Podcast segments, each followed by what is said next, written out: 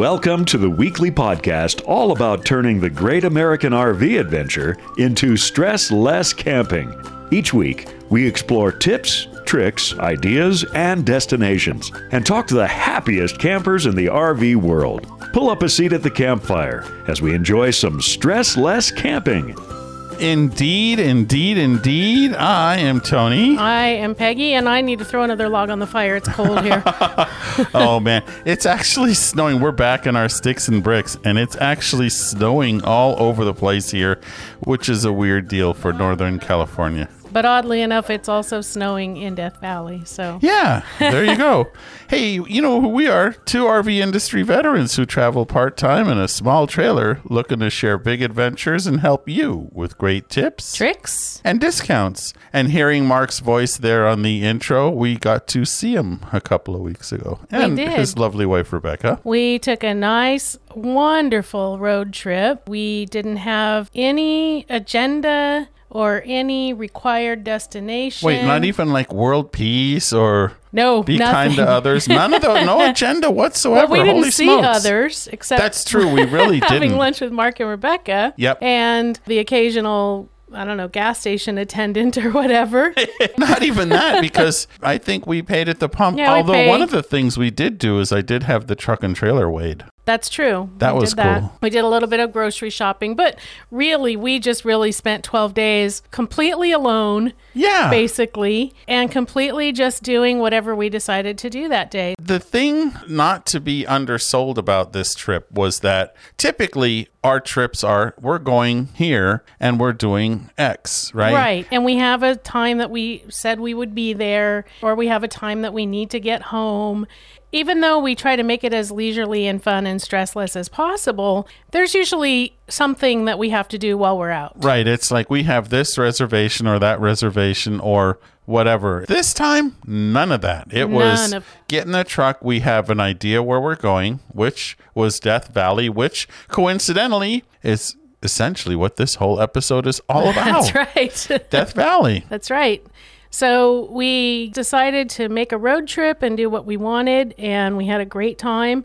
We started our first night at the Lucchesi Winery, which was a Harvest Host location. That was an interesting aspect. And one of the things, by the way, going back to what Mark Kep said in our episode about the campgrounds of the future. Oh, right. He said basically just kind of call the day of, have several options available. And he has not run into problems. And guess what? We followed that advice and it worked We did that. admirably. We started at Lucchesi Winery. So that was the only thing we really decided before we left home because basically it was our first stop. It was the day of. So we checked in to to make sure that we could stay at Lucchesi and we could that day. We so could. And it was that's what we off the beaten path. Oh yeah, so we were on a road that was like barely wide enough for the trailer. If we had passed another car, we would have kind of been in trouble. Yeah. it was a narrow one lane road. we kept thinking, well, maybe we're going the wrong way, and maybe I should have been more careful to look for an RV route. But it was the only route to the vineyard itself. There is a winery tasting room in town, but the vineyard itself is way up in there. Yeah, and, they were oh, kind was enough beautiful. as as members of Harvest Hosts to let us stay there. The sunrise was spectacular, yeah, it was. as was the sunset. The sunset, but we barely made it in time for sunset. Yeah, we, we- broke our rule a bit because we didn't get out of the house as soon as we had, as soon as we should have. It was the way we planned, but I didn't plan as well as I could have. So I wish we had been an hour earlier, but at least it wasn't dark. It was just Right. dusk. And it was a really nice spot. We were the only RVers there, but they have it looks like space for a couple, three RVs. Uh huh. Yep. And the people there were super nice. I think the owner's daughter and her significant other were there, and dogs. There were those oh, Pyrenees. they were great. Yeah, those Great Pyrenees dogs. Great Pyrenees dogs. They're terrific. Yeah. Which we learned a new term for them when we were leaving, and they said try to make sure the dogs don't follow you through the gate. We found out that they're also known as Great Disappearanese. Yeah, apparently they like to escape. So, So Lacey and Gary, Sasha wasn't that abnormal. yeah, we have friends, Lacey and Gary, who had one too. And Yeah, it escaped. Well, they had two. Now they have Yeah, one. now they have one. because they couldn't keep that one under control. Anyway, Anyway, they also brought us a bottle of red and a bottle of white wine. And. I think I've mentioned that that bottle of red wine disappeared at my hands that evening. And they brought it because the office had closed. We, Correct, As, right. as I said, we got there a little later than we should have, but they were super nice and they went up and got the wine and brought it to our camper. And so it was a beautiful, lovely first night. Yeah, and, and again, goes back to why we like Harvest Host so much. Yeah. It's definitely a great way to see things you might not have otherwise. And I always say it makes for great Instagram posts, and it did. Oh, it sure did. Yeah. What we did do really well, except for that first day, was not break the 333 rule. Yeah. We pretty much were in camp for the most part. We got settled by three or four o'clock in the afternoon. We didn't travel too many hours. We didn't feel rushed in the morning. We stopped, you know, and had a picnic when we wanted to. Yeah, which is how we ran into Mark and Rebecca. Well, we purposely we called them and said, "Hey, we're rolling through town." rolling through town. Let's have lunch. Yeah. So we did that. Anyway, the second night we made it from Grass Valley, where Lucchesi Winery is, to the town of Bridgeport. And there is an area called Travertine Hot Springs just out of Bridgeport. And I had read that it's Bureau of Land Management land. So there is open space. Beyond a certain point, it says no camping. So we didn't go beyond that point. We stopped before that, and there happened to be right before those signs, there happened to be a place where people had obviously camped quite a bit before.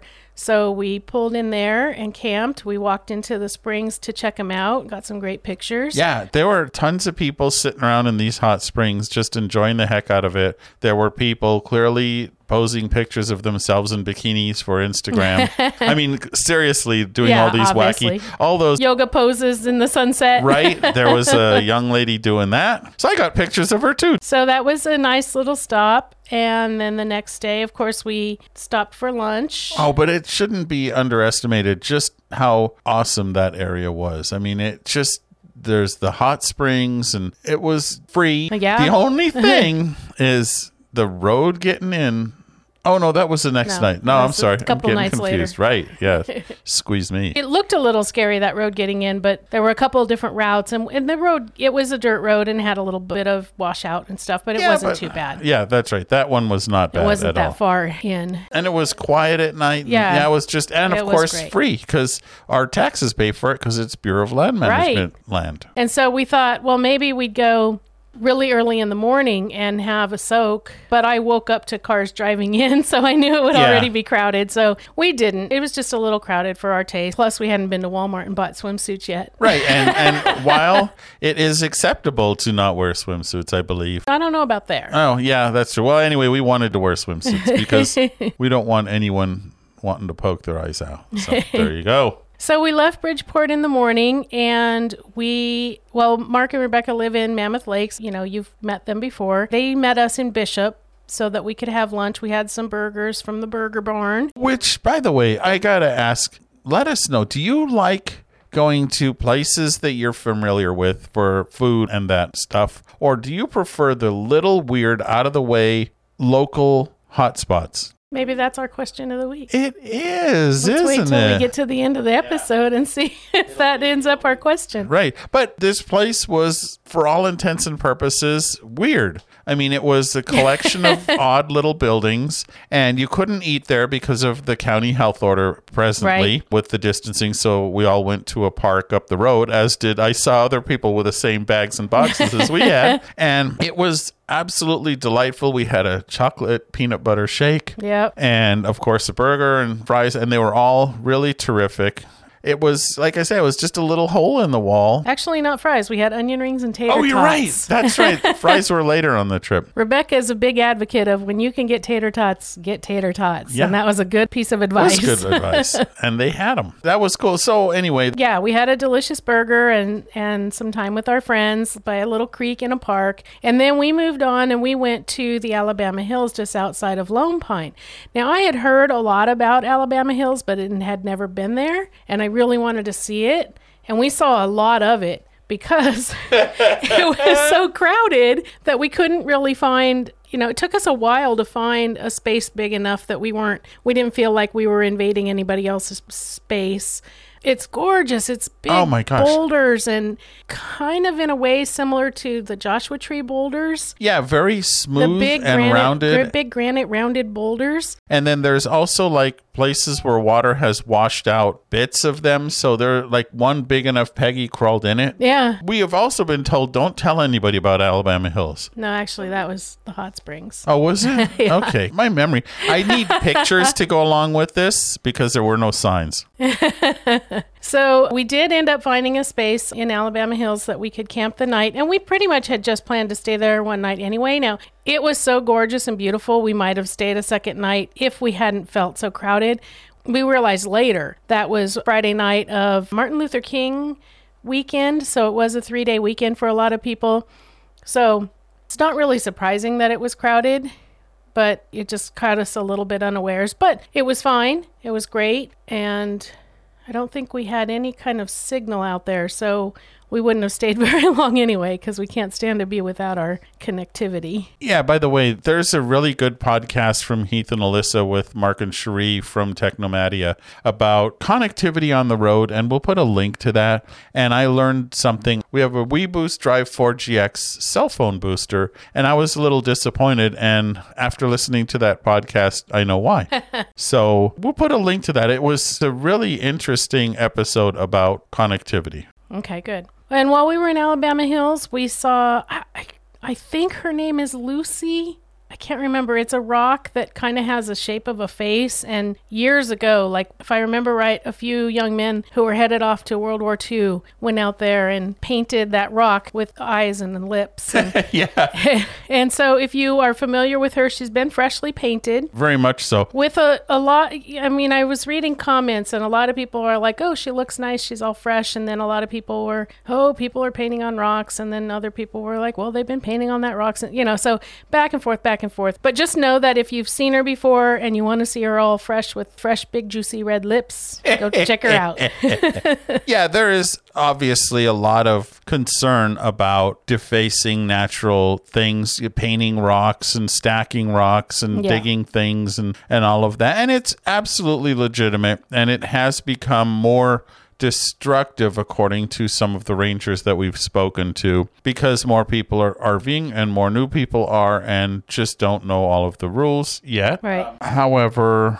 Lucy's been painted for decades. Yeah. So after we left Alabama Hills, that was where my RV trip wizard got a little bit of a workout because Yes. I had not decided really whether we should go straight from there toward Death Valley or if we should stop in Rainbow Basin. I really wanted to see Rainbow Basin, but really we could have done it either before or after we went to Death Valley. I've been hearing about Rainbow Basin since I started going out with Peggy all those many years ago. And that's where she did a lot of her studies when she was learning her geology. Right. It's a very popular place in Southern California to take new geology students and teach them how to map. It's pretty simple in terms of mapping and pretty straightforward. So it's a good learning tool. And so it's a very popular place. So I was there quite a bit in my college years. First as a student taking the class, and then after that, it was kind of tradition for us to go out for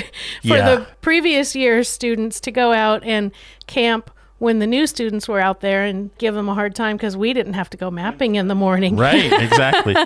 I have to say that was I think the worst road I've ever driven on in my entire life. Yeah, the Rainbow Basin Fossil Road, the road between the actual paved road and the campground is five miles or something. It's really, really washboardy. It is absolutely horrible. I mean, there's no there's no polite way to put it. And as such, we have incurred damage to our trailer. You know, unfortunately, that's just the desert. Yeah. It was maintained. So it's not like it wasn't maintained. It was very well maintained. It just happens that that situation with the water flowing the way it does, it's just really, really washboard. So Yeah, it's it's it was nonstop bump. Yeah, and it was just I mean, it was really significant. Like not like badoom badoom, but like brrrr. Yeah, it was just and they were fairly deep. So I can understand people who wouldn't want to take an RV back there. yeah, we might not ever go there again with the RV. The sad thing is I really liked once we got out there, it was a fantastic place. I mean, gosh, they had these beautiful what looked like brand new metal shade buildings and fire pits. I think we talked about them last Yeah, week. Yeah, fire pits and barbecue pits. the spaces were huge and flat, and if they maintained the road as well as they maintained the campground, it would be. And it was six bucks a night. I mean, geez Louise, you can't beat that. I just don't know if there's a way that you can do anything better with that road. it's called a box scraper. I think they do that. Well, not Based on the enough. berms. Based Yeah, on the berms true. on the side. I think they do it. I yeah, think it's just it's. Uh, the nature of the beast. but once you're out there, it's spectacularly beautiful, and there's that loop road that we went on. And we got pretty good cell service, so we were willing to stay for a while. We planned to stay Saturday and Sunday so that we could drive the loop. And then while we were there, we thought, well, maybe we'd just stay a third night because we were really enjoying it. But then the weather said there was going to be really big wind the next day. And we thought if we were going to be camping in wind, we'd rather be stable and not driving. So we decided to take that kind of windy day to travel so that we could hunker down in the really windy day. Yeah, the first night we were there, it was dead still. It was just like I said, it was fantastic. The second night, the wind had definitely kicked up, and you could mm-hmm. hear it during the night, kind of shaking the trailer. And we have a weather app that we'll talk about a little bit later that did pop up warnings and say, eh, it's going to be kind of windy here, buddy. And we did talk quite a bit about Rainbow Basin last week, so there's more information on that in episode 82 if you want to go back and listen to more about that. So after we left Rainbow Basin, we knew that Death Valley campgrounds were closed inside the park. Right. You will hear an interview later with a ranger from Death Valley, and we recorded our interview with her the day after everything had opened back up. But Yeah. while we were there, the state had closed all public campgrounds for the state of California. Well, that's federal, so Oh, yeah. anyway, Whatever it is. Yeah. the park campgrounds were closed. Yeah. And we had been boondocking now for four nights. Yes. So we decided to find a place with hookups and Peggy absolutely did in a town called Tecopa. in Tecopa. And if you know Tecopa or Shoshone, you know that that's a place that's very popular with hot springs. Yes. Unfortunately, a lot of those parks were closed. And the one park that we found that was open, and we found good Wi Fi. Yeah, they had great Wi Fi and full hookups. Yeah, full hookups. Unfortunately, their tubs were down because they were replumbing everything. So, still no water to sit in.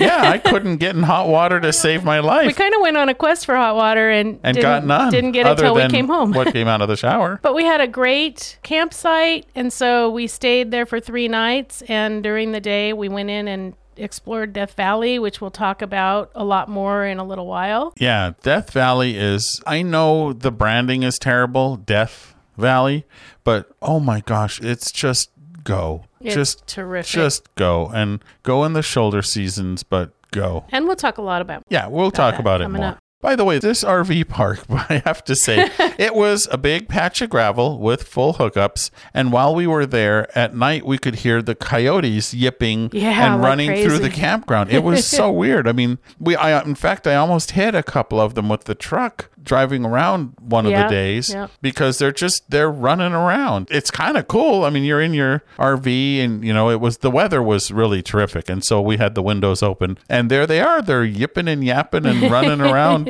like right through the campground and Yeah. such. So it was I thought that was cool. Yeah, it was pretty cool. So then we went across Death Valley. There's a state highway that basically dissects it right through the middle, Highway 190. We took that highway across the valley on our last day of being in the valley, and we stopped on the other end Wait. in Hold on. We went over a mountain that was oh, literally well, yeah. somebody said if you want to go to Panamint Springs, which is where Peggy was going to say we were going, Yep. you're going to have to traverse a 4,000 foot yeah. mountain, right? The And I'm ranger like- said a lot of people don't like to go that way because they don't like to tow their trailer up that 4,000 feet. And we said, I'm like, "Oh, ain't no that's thing but a chicken wing. What he didn't say was, and on the way down, it's 15% grade. Right. Holy cow. I was working that truck and going down hills. You want to monitor your transmission temperature. You want to definitely try to stay off the brakes and use the engine for braking and slow down and be careful. But boy, I could tell that truck was working to keep things on the straight and narrow because it was sort of twisty and it was It was steep. for a long time. I mean, that was the road where we tested that truck and it passed. Obviously, here Passed we are recording, Yeah. right? But I was watching the coolant and transmission temperatures and they were going up, but they're still within normal range. And again, slow and steady wins the race and staying off the brakes as much as possible because you don't want them to heat up and then you have no brakes because that makes you sad. Then you're Right. not stressless camping. Then you're practicing all the words your mama told you not to say. So we went to the Panamint Springs campground. So Panamint Springs is out on the edge of Death Valley, and I believe it's a private campground. Yeah, it is a private campground. I think it is, and I think that's why they were it was open. able to be open.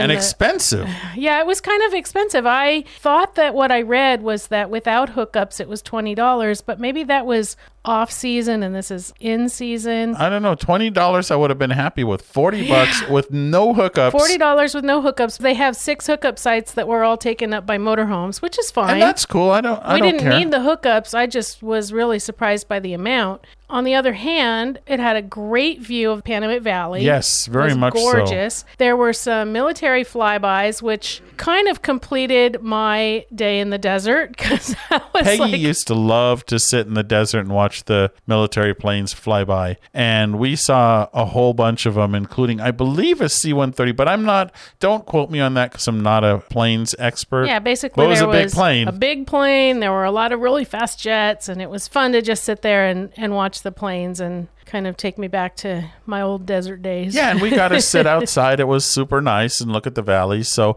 and normally when the restaurants open, they have I don't- how I many? I think it was 180 kinds of beer. isn't that crazy? But they did have their convenience store where we also paid for our camp fee, and they had at least one beer. They had quite a few, but one that really floated my boat, and that was a Belching Beaver peanut butter milk chocolate stout. I haven't had that in uh, a year in and a a while half. because it's from San Diego Yeah. and it, it never travels all the way to Northern California for some reason. So we hadn't had it in quite a while. So he was very stoked to find that. Yes, indeed. Got a six pack of that. So we sat there with our zero signal, no cell, no Verizon, no AT and T. no, nothing. They said they had Wi-Fi, but it was satellite based, and we got nothing. Yeah. but that's okay. We were ready Yeah. for it. We sat outside and watched the sunset, and then we went inside and read our Kindles.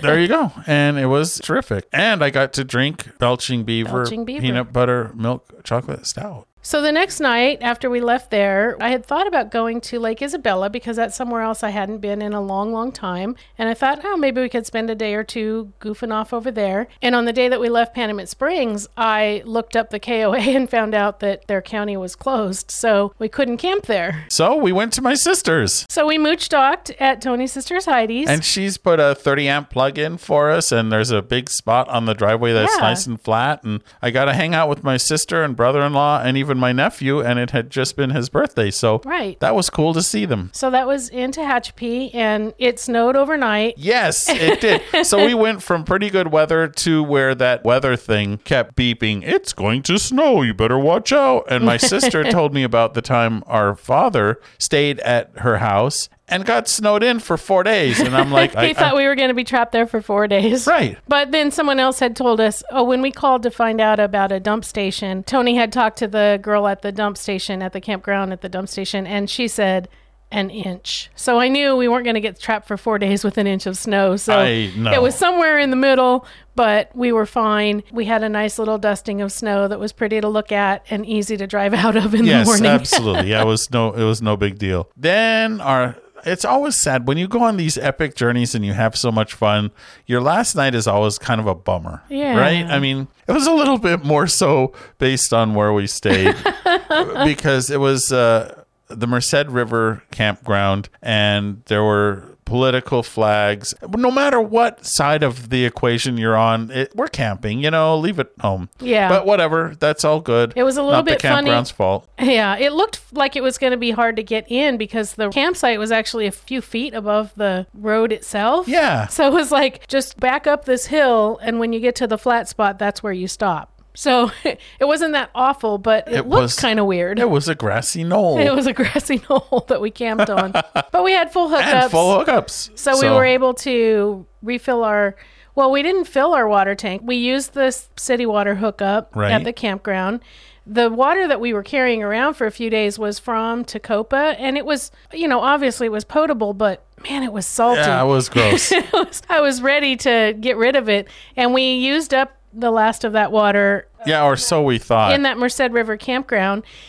Oh, but there was also trains, so that was a good yeah, thing. so there were trains that were going by, and I appre- I love trains, as as I think you may know, and so I kind of dug the fact that every few hours you could hear, and we were right near a grade crossing, so you could hear the trains whistling Yeah. for the grade crossing. I dug it. He woke up and listened to it every time. Yeah. I didn't hear it. I heard it before I went to sleep, and I heard it. It woke me up in the morning, but it was time to wake up anyway, so it didn't wake me up constantly, which was just fine with me. yeah, absolutely. I, I dug it. So there you go. And then and on then the way our home, last day yeah. on the way home, Boo-hoo. As we're driving home, you know, you're supposed to keep an eye on your towed vehicle, you know, the trailer back there. And I was, and I look in the mirror and I see this huge gray cloud. I'm like, uh oh. Yeah, and I am bad. a stickler about maintenance, including wheel bearings and tire pressure, all of that stuff, right? And there's this big gray cloud. I'm like, oh dear. So we're on the freeway and I pull over on the side of the freeway. Wherever it was, people were going by us really fast. How's that? yeah, and there wasn't much of a shoulder. And I get out and look, thinking, "Oh gosh, if it's a wheel bearing, we're gonna have to have the trailer towed somewhere."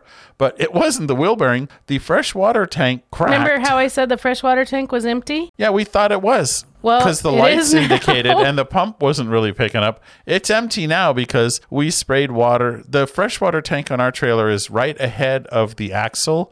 And so the water The side cracked. yeah, the side of the, ta- the tank itself actually it. split and was spraying water out and being hit by the tire and making this mist. of water. Yeah, it was. I mean, it was a little bit entertaining, but not because now I'm going to have to get under there and replace the darn tank. but- Right. Well, we went from oh crap, it's smoke to oh good, it's water to isn't that funny to this isn't funny to well, Right. it's kind of funny, and then kind of a not nice driver went around us, and I thought, "Ha ha, you're getting sprayed in the face, you sucker. well, but with fresh water, we With were fresh water, yeah. washing the freeway for the state of California. That's right. I think they owe us for doing that street cleaning. Absolutely. They- now they don't have to send a Caltrans sweeper. Anyway, that was that was part of the fun, and so we have ordered a new tank from our friendly local Flagstaff dealer because Flagstaff and Rockwood are the same brands, and they were all too kind about getting us a new tank from Rockwood. So Yep. there you go. So that'll be fixed before we. Well, it will be fixed before we go out again. yeah, because well, no, we well, could maybe not. out. We can go where there's water hookups. Yeah, ain't no thing but a chicken wing. The second time I've said that this time. Great.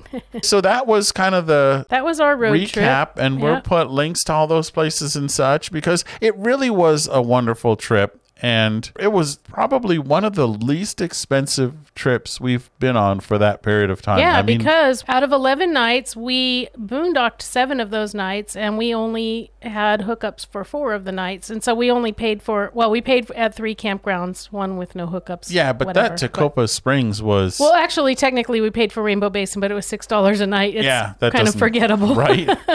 and Tecopa was also really inexpensive. Yeah, it was super inexpensive. They cut the price down because we weren't able to use their hot springs. So that was very reasonable, was totally worth it for just for the Wi Fi itself. Absolutely. And the hookups and the coyotes. Right. So that was our trip in a very long, drawn out explanation. and one of the things that we really appreciated on our trip harvest hosts. We absolutely love harvest hosts. And again, this trip was another explanation of why. Yeah. We got to stay in a beautiful winery. We got Instagram pictures galore and we got some great wine. The people were nice, the place was beautiful, and Harvest Hosts is a great collection of all sorts of wonderful places to stay wineries, golf courses, breweries, museums, points of interest, all kinds of stuff like that. And basically, you sign up once a year, and we even have a discount on our discounts and deals page on our website. So go over, and get yourself a deal on Harvest Host membership, and then there's places all over this country that you can stay. Most of them are boondocking. A lot of them have great things you're going to want to pick up while you're there. Yeah, absolutely. Like wine. yeah, like wine or experiences or all kinds of stuff. So we love Harvest Host. We know you will too. And we've got a deal for you over on. www.stresslesscamping.com. That's right. Look for the discounts and deals.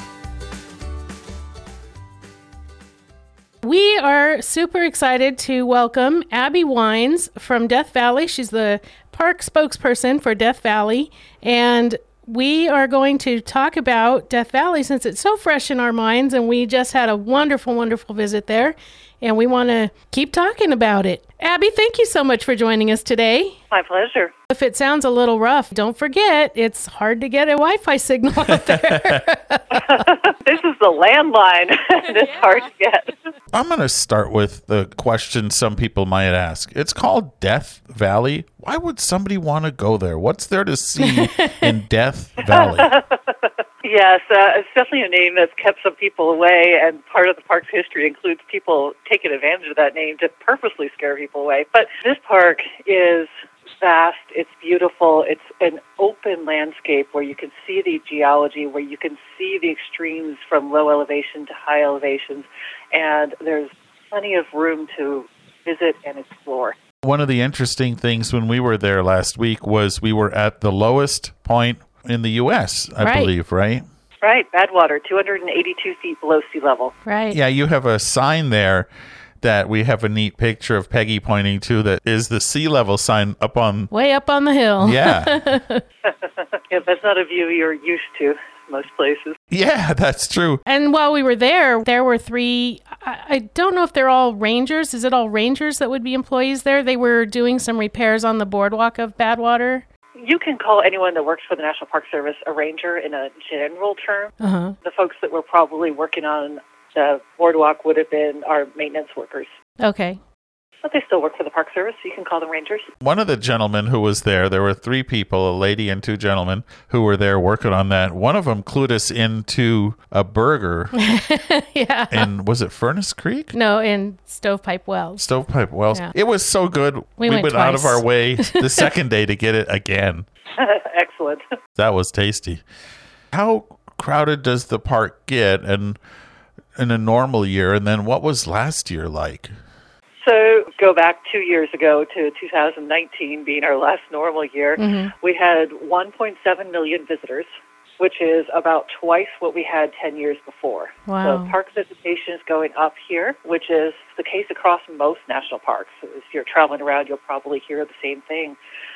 And so it's great that people are coming out and enjoying this beautiful desert landscape. Fortunately for us here in Death Valley, even at 1.7 million, it doesn't feel that crowded. There are definitely some crowded places, but because the park is so vast, if you're willing to get out and hike anywhere, you'll probably have that location to yourself unless you pick the main high points, Right. such as Badwater, Zabriskie Point. Uh, those spots, those places can be crowded, but most of the park isn't. Those are the places we actually saw people this time. Right. Yeah, when we were there, it was very uncrowded. We're recording this in January, which is a pretty good time to visit, in my opinion. Yeah, so the best times to visit are, of course, when it's cool here, which is October through early April is mm-hmm. our half year that is cool enough to get out and hike and really experience things. Then within that are on the holidays. So anytime kids are out of school, that's when people tend to travel. So Thanksgiving weekend is extremely busy. Right around Christmas, New Year's is very busy. A blip of visitation during Martin Luther King weekend. President's Day through April is consistently busy. So mid February through April is very busy in the park. But that means if you're able to travel sometime like December between Thanksgiving and Christmas, you'll probably even have those really normally busy locations completely to yourself.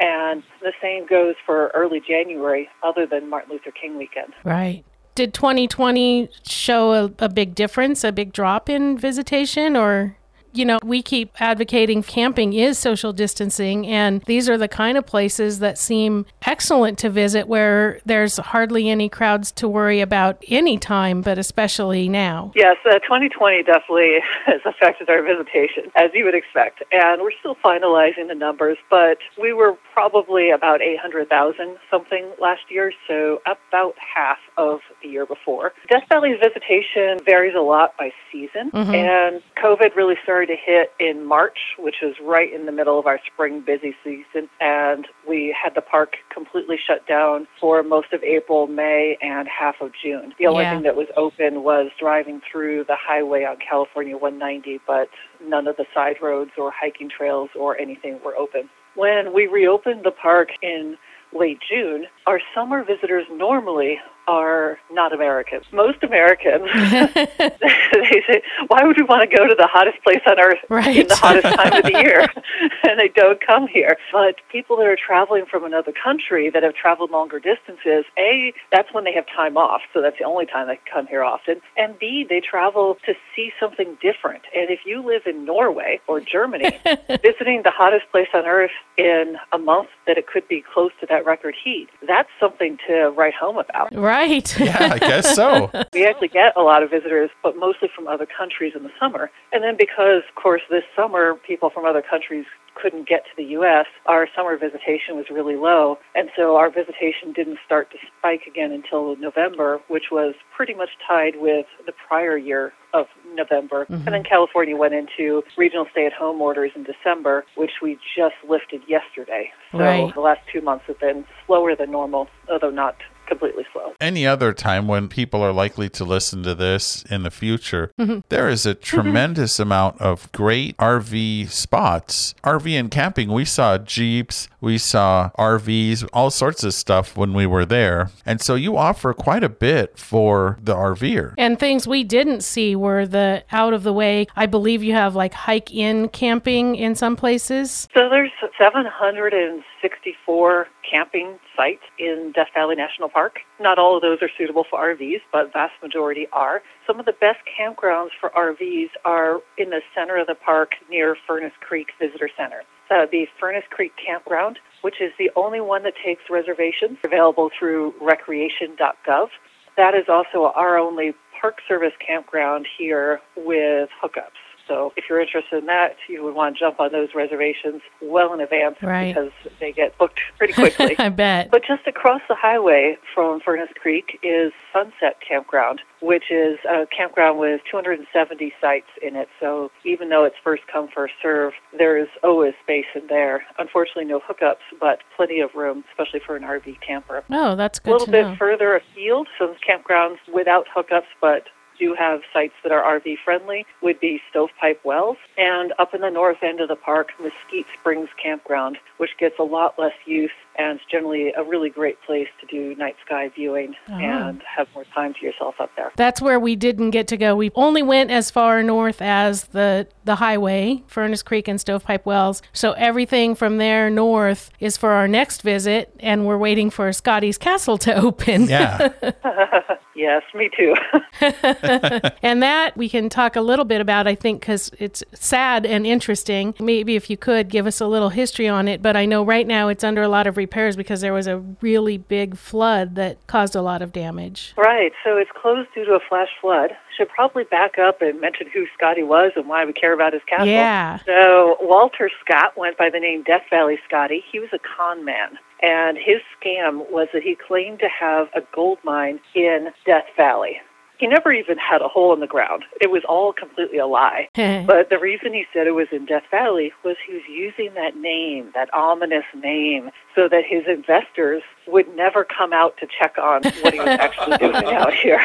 So that's how he used Death Valley. But it turns out one of his early investors, first decade 1900s, was a man from Chicago named Albert Johnson. And Johnson came out to check on his investment. Scotty staged a gunfight to try to scare him away.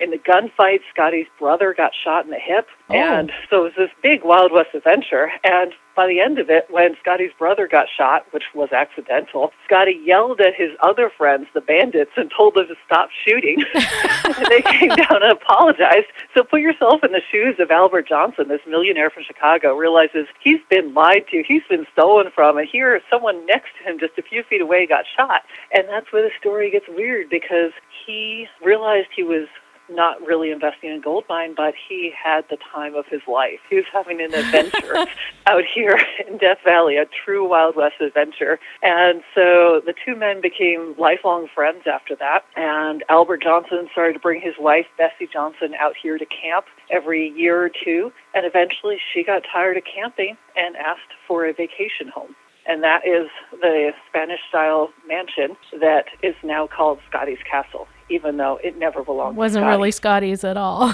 right. And it was built in the 1920s, a beautiful complex of buildings. Fast forward a few years, uh, became under ownership of the National Park Service, and in October of 2015, there was a thunderstorm that just parked itself right on top of that canyon and it dropped 2.7 inches of rain in five hours, Wow. which is about half the annual average rainfall for that elevation in the park. Wow. And that created a flash flood. Basically, this river or wall of mud and rocks and tree limbs coming down the canyon that broke through the walls in a few of the buildings, filled one of the buildings to four feet deep with mud and rocks, and completely washed away the sewer system, the water system, and about eight miles worth of road. Wow. So it was quite a devastating event. It's also quite natural. That's part of why Death Valley looks the way it does. When you travel around, you see these steep mountains and steep canyons, and then these big rocks that have washed out onto the flats. Those are all from major flash floods sometime in the past. Could have been 15 years ago, could have been a thousand years ago. Right. When things happen here, it happens suddenly. So it was a natural event, but caused a lot of damage to a historic feature that we care about deeply. So the National Park Service has been working to repair all of the historic features and also the infrastructure up there. At this point, we're targeting reopening to the public in December of 2022. There's a great YouTube channel for the restoration. I've been watching what's been going on. We'll put a link to that in our show notes. It's pretty fun to watch them and how meticulously they are taking care of all of the artifacts and the structure and, and just all of it. It's a great channel. Thanks for that plug. Absolutely. I'm really glad you're doing that because it's enjoyable to watch and it also shows the care that goes into that restoration. I mean, it's the things you just don't think about. It's amazing. I like it. So knowing that that kind of extreme, that kind of flash flood that can fill a building up four feet thick with rocks, and you've got the highest recorded temperature, I think, in the U.S. So the temperature records get a little complicated. At this point, the official highest recorded temperature on Earth is in Death Valley, recorded back in 1913, and that temperature was 134 degrees Fahrenheit. wow. Did anybody think to fry an egg on the sidewalk? Don't even bring that up. PTSD. No, I don't want to hear anything about frying an egg. oh, a couple of years ago, we had a huge problem with that where it was just an epidemic of egg fryers. Oh, really? Oh, no. I mean, if you're going to bring a frying pan and put the frying pan on the asphalt and then put the egg in the frying pan and then fry it that way, that's all fine and that's kind of interesting. But what people kept doing is they just bring their dozen eggs and oh. crack them on the asphalt, Oh, no. let them dry up and shrivel, and just walk off. And that's littering, and it's the worst kind of litter because it's littering with food, which is what draws in wildlife Yeah. to roads. So that's why we get so adamant about it. Please don't fry an egg here. Please do not do Okay, that. so- Tip number one don't fry an egg on the sidewalk in Death Valley. Bring your frying pan. Even if you can, it's still bad.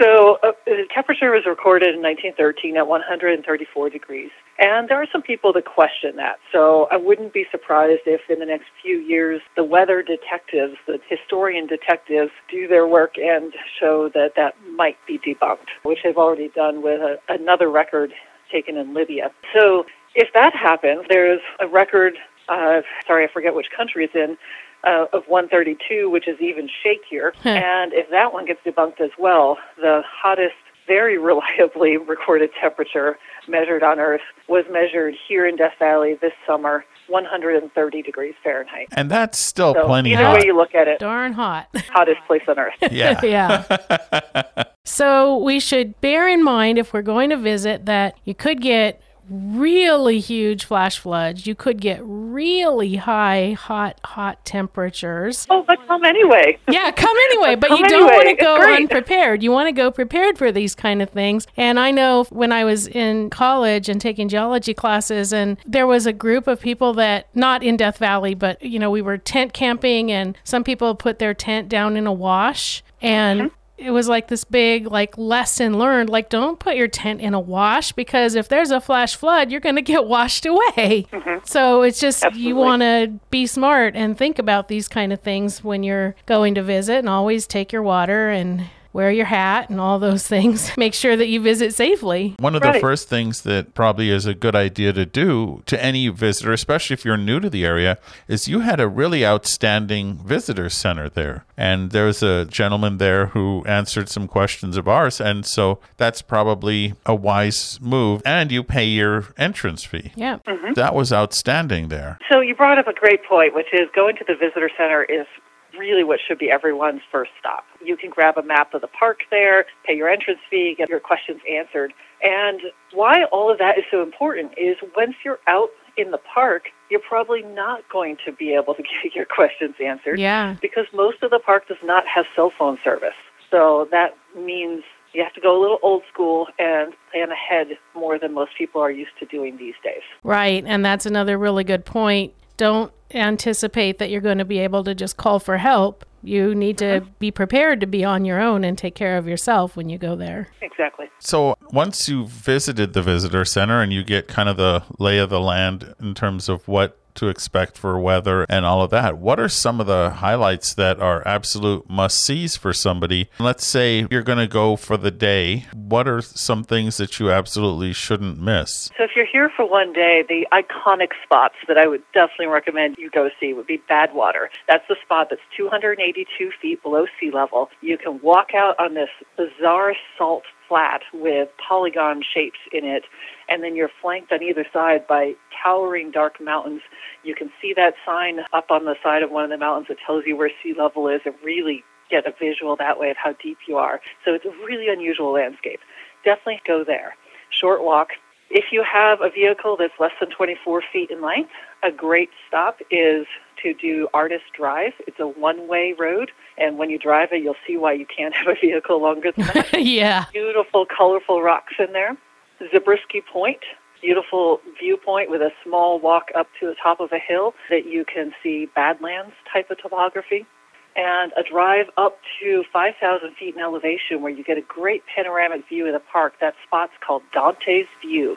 Last stop I would recommend is Mesquite Flat Sand Dunes. That's the sand dunes near the resort at Stovepipe Wells, and it's best early in the morning or late in the afternoon, anytime when the sun's at a low angle. Mm. One of the other things not to be missed is the night sky, especially you're close to LA and Bakersfield and such, but the night sky is really impressive if you're not used to that. Absolutely. So if you're able to spend two days here, that would mean that you're spending a night out here. The night sky is amazing. You can see the Milky Way on any night when the moon is not out. So you have to recalibrate your thoughts, look up on the web, figure out when the moon's going to be a no moon or not rise until late in the night. We are designated as an international dark sky park to recognize how special the night sky is here. However, the flip side is that the full moon is also a really magical time to come here. You can walk out on the sand dunes or at the Badwater Salt Flats at full moon, and both of those are equally special experiences. That would be fabulous. Next time we go, we're going to have to plan. We have to stay for two weeks, so we have no moon and a full moon. I'm good with that. Both of them. And then if you're here for more than one day, that second day, I'd recommend going to some place that's not one of the main spots people visited. Maybe look through the hiking book in the park or do a little research online or ask a park ranger, say, where's a spot where people don't go real often? Maybe it's not a real famous spot or just park literally anywhere on the side of the road and walk towards something that looks interesting because you don't have to stay on developed trails in this park, but you have to walk. You can't drive. Right. But walk to something interesting and you'll be the only one out there. And good chance you'll experience the peace the solitude, the extreme quiet that this park can do, and how it will feed your soul. So, if we walked out from just anywhere, what is the chance of maybe seeing some wildlife? Depending on your time of year, high chance that you'll see something like lizards.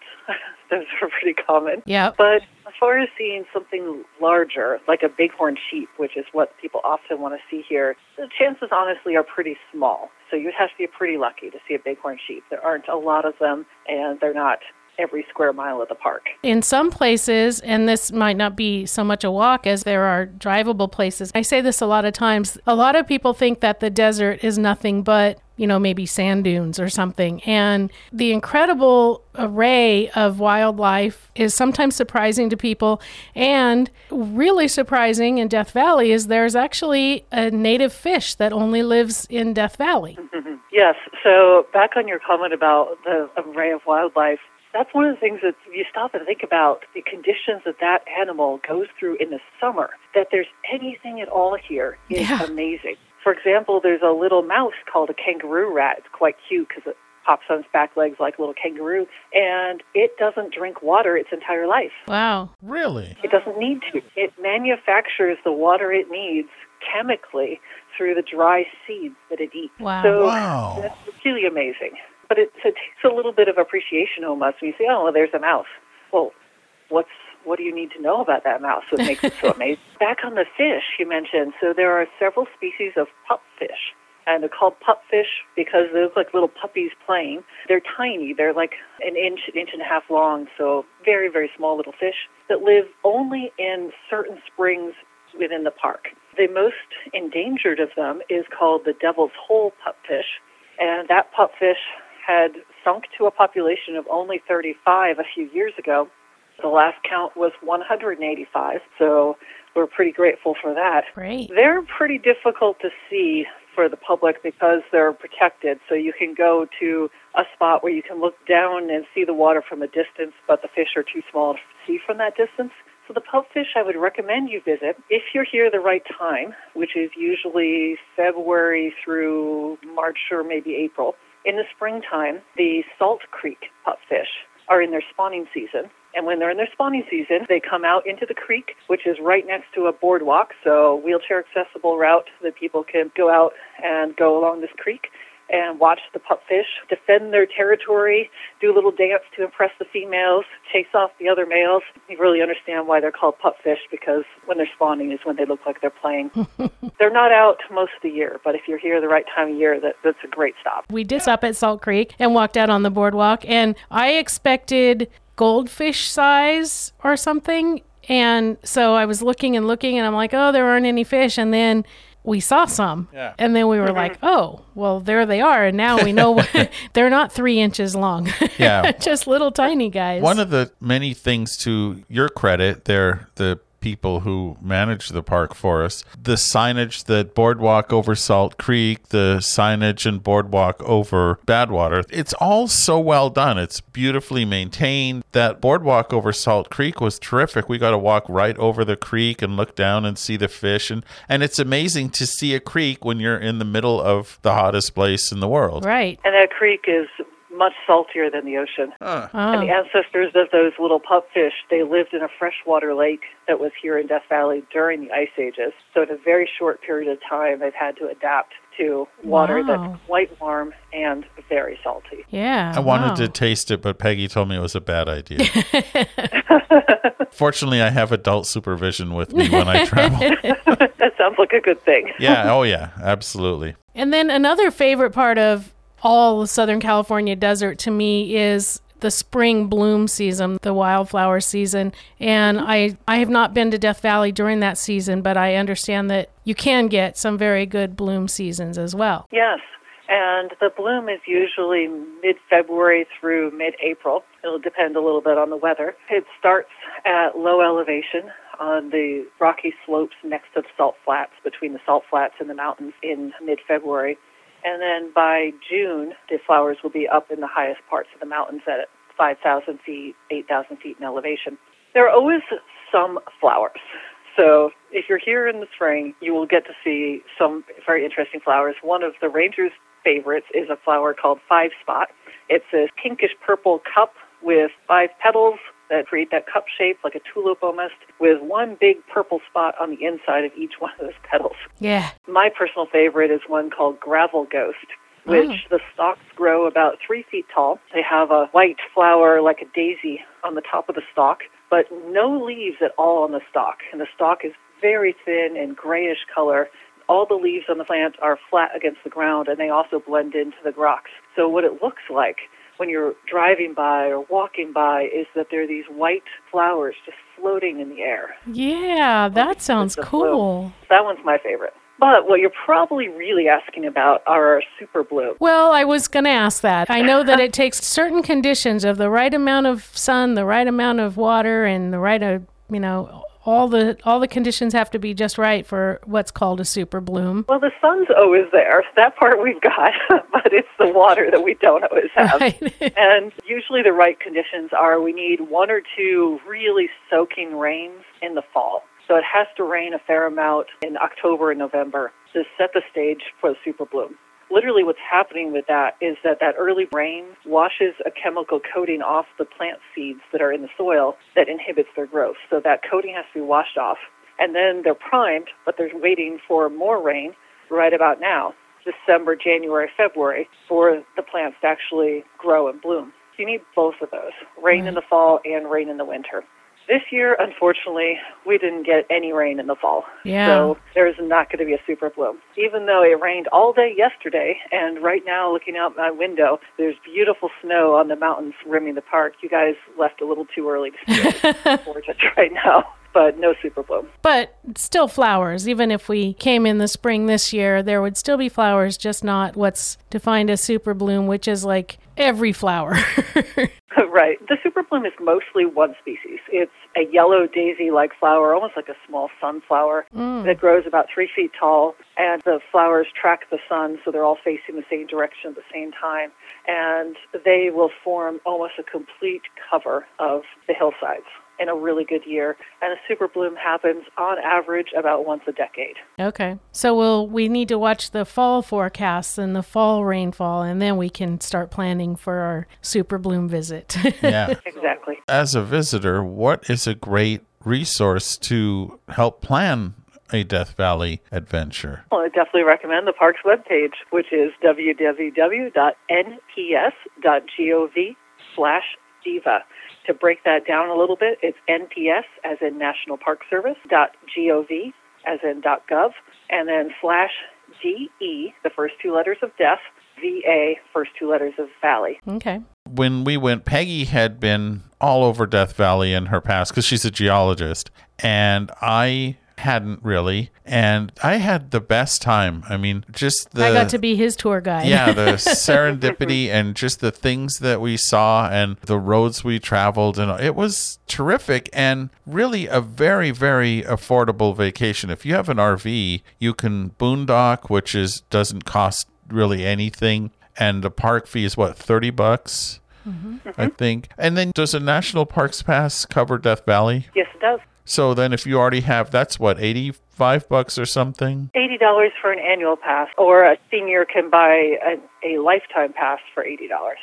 Okay. Huh, what's a senior? I mean, what that what age does 62 and a full-time resident or a citizen of the U.S. Okay. Okay. Well, I can't buy one of those, but that's okay. But we're getting close. Speak for yourself. so that's, I mean, 30 bucks for a day to see all this is a deal. Yeah, absolutely. Well, Abby, we sure do appreciate you taking the time on that dreary, rainy day where you weren't sure if your phone was going to even work. By the way, Abby's on the landline because Yeah. of that no cell service stuff that goes on out there. So we appreciate you taking the time to speak with us, and we've got some great information.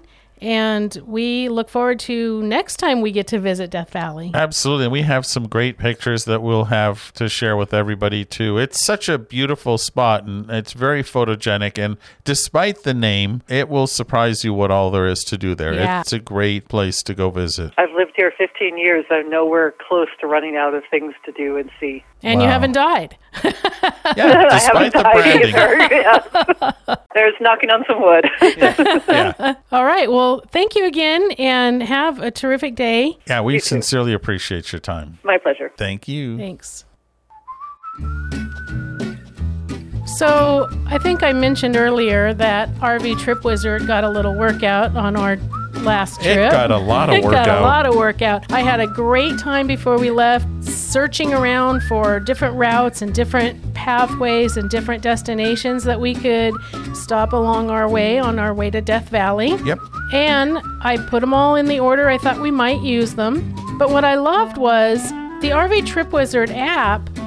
Once you have your trip planned, you don't really need Wi Fi to follow those directions. Yeah, the, so you download them to your phone. They're RV safe directions, so you know how big your rig is, and it takes you along the route safe and sound. Yeah, safe for your rig and for RVs.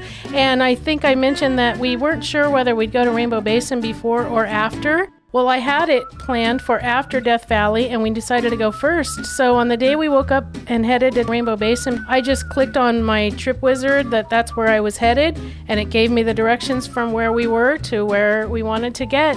And it didn't, you know, try to route me through the predestined way through Tecopa. It just took me from where we were to where we wanted to go. Yeah, and the good thing is you can set limits on how much you want to drive and, and lots more. So, again, we have more info on our discounts and deals page on stresslesscamping.com.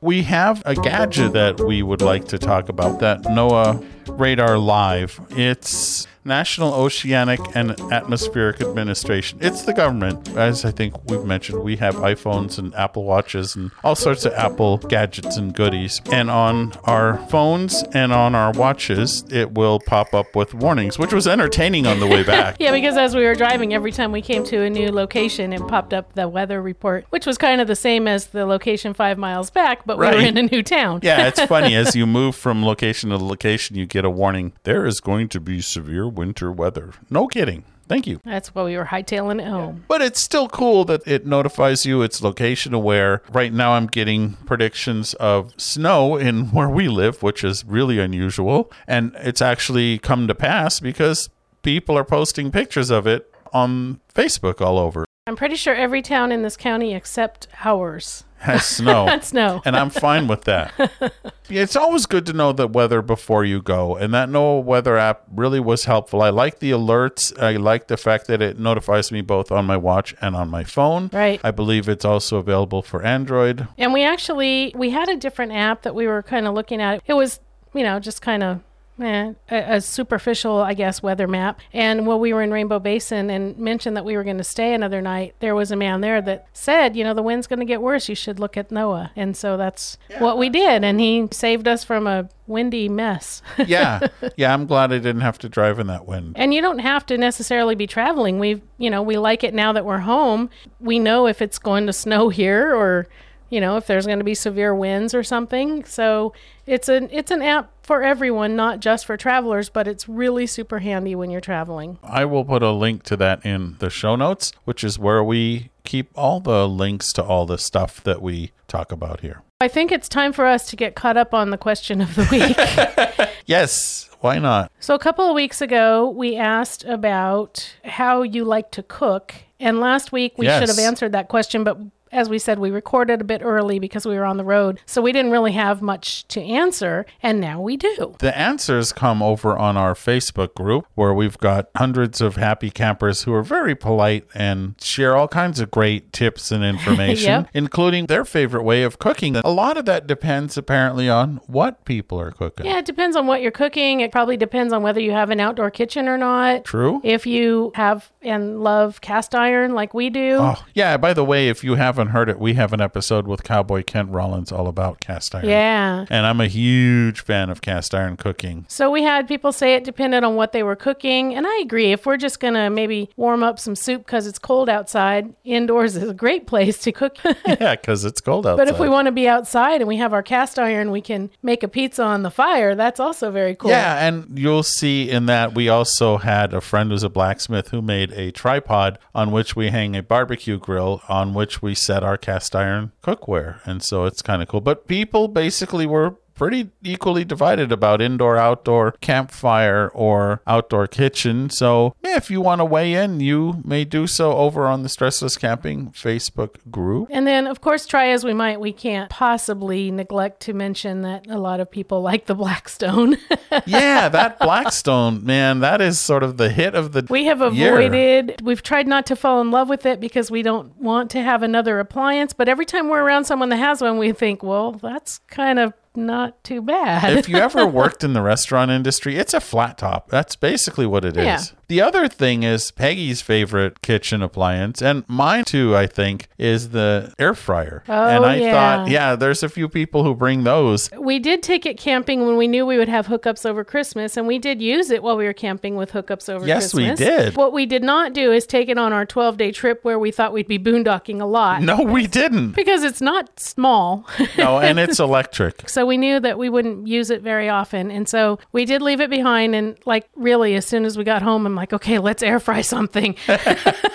I am really impressed with how many things you can make with that and how well they come out and how quickly they come out. That thing is, if you haven't messed with an air fryer, man, that thing is just, it's good stuff. While we were out, when we were doing some shopping, we picked up some frozen pre cooked fried chicken and I threw it in the air fryer and it said bake it for 50 to 55 minutes. I air fried it for 20. Yeah, So it it was, was great. good. Normally, we will make our own chicken, but we had to try this. so Yeah, had to check it out. We like cooking from scratch, but we also like trying new stuff, and it was tasty. From Aldi. Oh, I wish we had an Aldi near us. My gosh, I love Aldi and Trader Joe's. Those Germans know how to make a market. Indeed. Last week we asked you how you feel about people who live permanently in RV parks. Well, it wasn't how you feel about them. It was does it affect your decision when making a reservation whether or not there are residents staying at the park? Making no judgment, we have friends who live in an RV in an RV park full time. So it wasn't a judgment on the people themselves. It was just does their being full timers affect your decision to stay there? And fortunately, for the most part, About four to one, it does not affect people's decision. yeah, which is,